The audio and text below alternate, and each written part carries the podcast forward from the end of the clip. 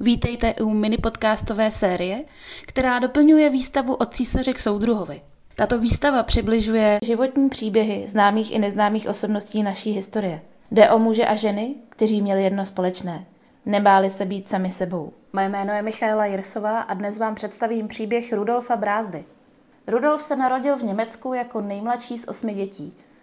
Po matce měl i české občanství, které získal po první světové válce. Když mu bylo 20 let, potkal svého prvního partnera Wernera. Začali spolu bydlet a dokonce se i tajně vzali. Svatbu uspořádali jen v malém rodinném kruhu.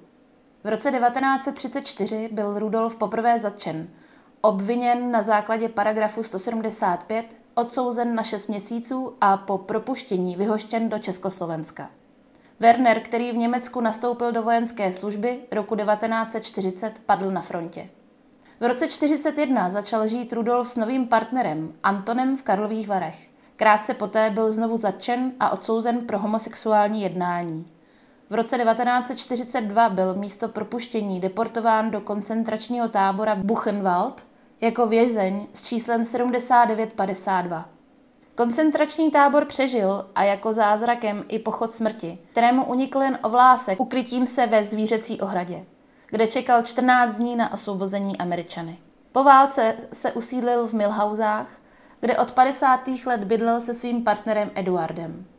S tím se seznámil stylově na plese banáckých vystěhovalců, kam Rudolf dorazil v převlečení za ženu. S Eduardem pak společně prožili 50 let. Oba pracovali jako pakurývači a nedaleko Milhus si postavili domek. Procestovali celou Evropu. Rudolf zemřel v roce 2011 jako jeden z posledních dvou gejů, kteří přežili koncentrační tábor.